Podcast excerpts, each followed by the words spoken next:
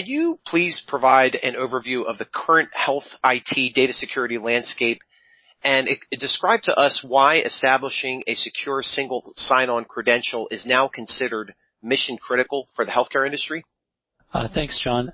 I think there's three areas that are important to that strategy right now, and that is uh, data security, workflow, and meaningful use. Those are the three important pieces that they need to, to address.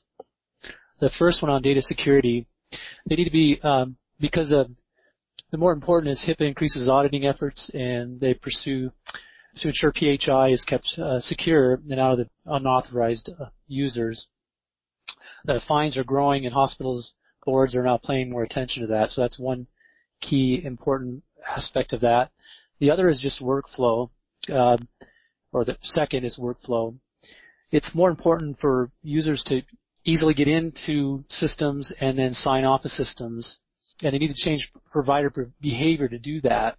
So they need to be able to get into their own unique session when they're, uh, so they're not sharing sessions with others. And also it eliminates uh, all those normal typical things with SSO with sticky notes often placed in public areas and passwords mm-hmm. that aren't uh, secure.